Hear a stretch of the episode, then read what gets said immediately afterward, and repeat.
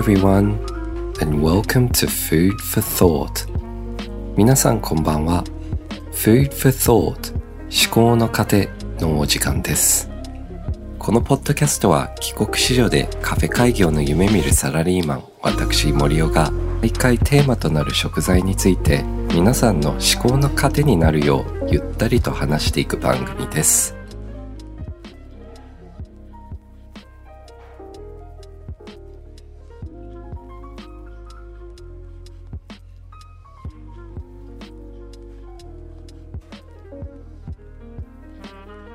ちょうど今週がバレンタインだったと思うんですけど、皆さんはチョコレート、お菓子、手紙の方を好きな相手にお渡しできましたでしょうか？僕はですね、ちょうど今週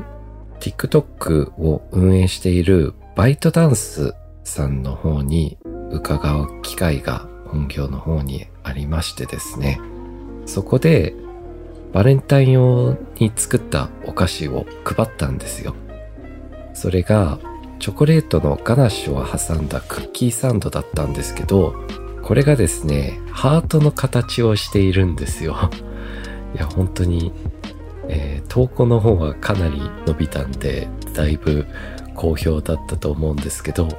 実際に渡すとちょっと恥ずかしかったりするんですよね。というのも、僕、まあ、えー、そこそこの年の男性がハート型のお菓子を、えー、成人した方に渡すっていうのもなんかいかがなものかと思ったんですけどね、本当に女子高生みたいなことをしてたんですけど、はい。台本の方にもですね、えー、松原さんが転生したら激モテ JK だったんでしょうねって書いてあるんですけど、いや、本当に前世そうだったんですかね。まあ、非常に喜んでいただいたので嬉しい限りですけどね。はい。それでは今週も参りましょう。Food for Thought 思考の過程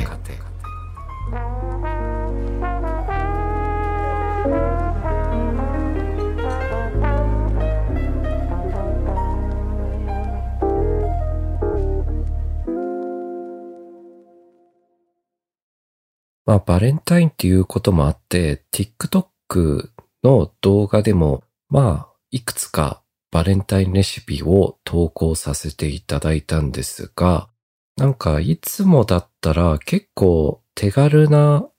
料理の方が、まあ手軽なお菓子系ですね、が人気だったりするんですけど、バレンタインなのか、まあみんなちょっと頑張りたいという欲があったんですかね。っていうのも、ちょっと凝ったレシピの方が需要があったんではないかと感じました。今年は特に。例えばですね、えー、まあ、先ほども申し上げたガナッシュを挟んだクッキーサンド。動画の冒頭にも言っているんですけど、ちょっとの手間のかかるレシピと言ったにもかかわらず、再生回数が300万回26万いいねぐらいの、えー、結構好評だったレシピだだったと思うんですけど、それ以外にもですね、えー、1年前ぐらいにですかね、アップしたチョコカヌレ、えー、これも、えー、またぶり返してかなり伸びていたりしましたね。あとですね、インスタの方で皆さんからどういうレシピを見たいですかとか、あとどういうものを、えー、バレンタインに作られましたかって聞いたところでは、なんとですね、一番多かったのがカヌレだったんですよね。まさかのカヌレ。いや、普通にチョコじゃないんだっていうびっくりもありましたし、あとカヌレってかなりえー、言葉悪く言うと面倒なお菓子 ではないかと思うんですよね。寝かせないといけないので、しかも膨らむかどうかも、膨らむというかうまく焼けるかどうかも難しいところではあるので、で、それで一晩寝かせてうまくいかなかったら本当にもう最悪じゃないですか。バレンタイン間に合わない可能性もあるので。いや、皆さんかなりチャレンジされてるなぁと感じました。ただですね、ダイバーシティをの意識も広まっていることで、バレンタインの売り上げが減少しているそうでもあります。それにですね、ちょっとこの売り上げ減少に追い打ちをかけてコロナとかもあったりして、女性が男性にあげるという文化も薄くなっているんではないかとも思ったりします。というのもですね、これ、えー、昨年アンケート取られたところでは、えー、8割強の方が、えー、バレンタインを会社で配らなかったそうですね。えー、まあ、出社している人も少ない、まあ、リモートワークが復旧してですね、えー、出社されている方も少なかった。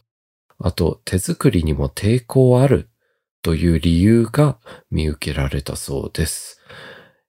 まあ、一度失ったものを取り戻すのも難しいので、今後ももしかしたら厳しい、えー、状況も続くんではないですかね。今年はどうだったんでしょうかちょっと気になるところではあります。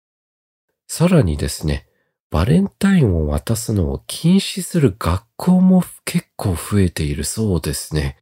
僕も結構動画のコメントでですね、えー、今年は見るだけで楽しみにしていますでしたり、うちの学校では配るのが禁止なんですよという方も何人かいらっしゃったりしますね。はい。これももう一つアンケートの方で、えー、世論調査のアンケートでは、女子高生の中では84%ほど、えー、は、の方は渡す予定があるそうです。しかも、えー、今はパートナーに渡すのではなく、えー、推しのために準備する人も多いと言われています。いわゆる推しチョコですね。えー、これ。まあ好きなアイドルや、えー、アニメのキャラクターのために、えー、その人のイメージカラーの、えお菓子を準備されている方が多いですね。いやー、これもなかなか素晴らしい文化ですよね。というのもですね、僕も実は推しの方がいるんですよ。はい。結構僕をちゃんとフォローしている方はご存知かもしれませんが、それも、えー、韓国アイドルユニット TWICE の、えー、港崎さなさんなんです。港崎さなさんですね。僕もサナペンなんですよ、実は。サナの、えー、どういうところが好きですかと松原さんから聞かれてんですけど、えー、サナはですね、すごく包容力があるような方だなと思うんです。はい。結構あの、コロナ中に二次プロジェクトを見てたんですけど、まあちょっと二次プロジェクトに参加されている方は若すぎたなと思ったんですけど、ちょっとお姉さん系のキャラをされてた、司会をしているサナさんがすごく素敵だなと思いました。それでですね、僕2回ほど、えー、サナさんのために レシピを作ったりしています。1回目がですね、サナさんがアーモンドのお菓子が好きとおっしゃってたので、キャラメルアーモンドトーストを作ってあげたり、あと動画の中でサナドーナツ食べたいねんって言ってましたので、えー、一からイーストドーナツを作ってあげました。まあそういうこともあって、いつか港崎さなさんには僕のスイーツを食べていただきたいと思います。Food for Thought ということで、今回もリスナーさんからメッセージを募集しました。今回のテーマは、バレンタインでの失恋失敗エピソードを教えてください。とのことなので、早速いくつか紹介したいと思います。はい、今回もたくさんの回答いただきましたね。なんとですね、えー、200件ほどいただきました。たくさんの方が失敗失恋されていますね。はい、まずはですね、ルカさん。イーストの量が4分の1の防御力の高いワッフルを本命と友人にあげてしまった。いや、あげたんかーい。それでもあげたのかという話ですよね。失敗作なのに渡して、ルカさん自体の防御力も高そうですね。あとですね、こちら、ゆりさんから、マドレーヌ帰ってきたのに、当時意味知らないので気にせずに食べてしまいました。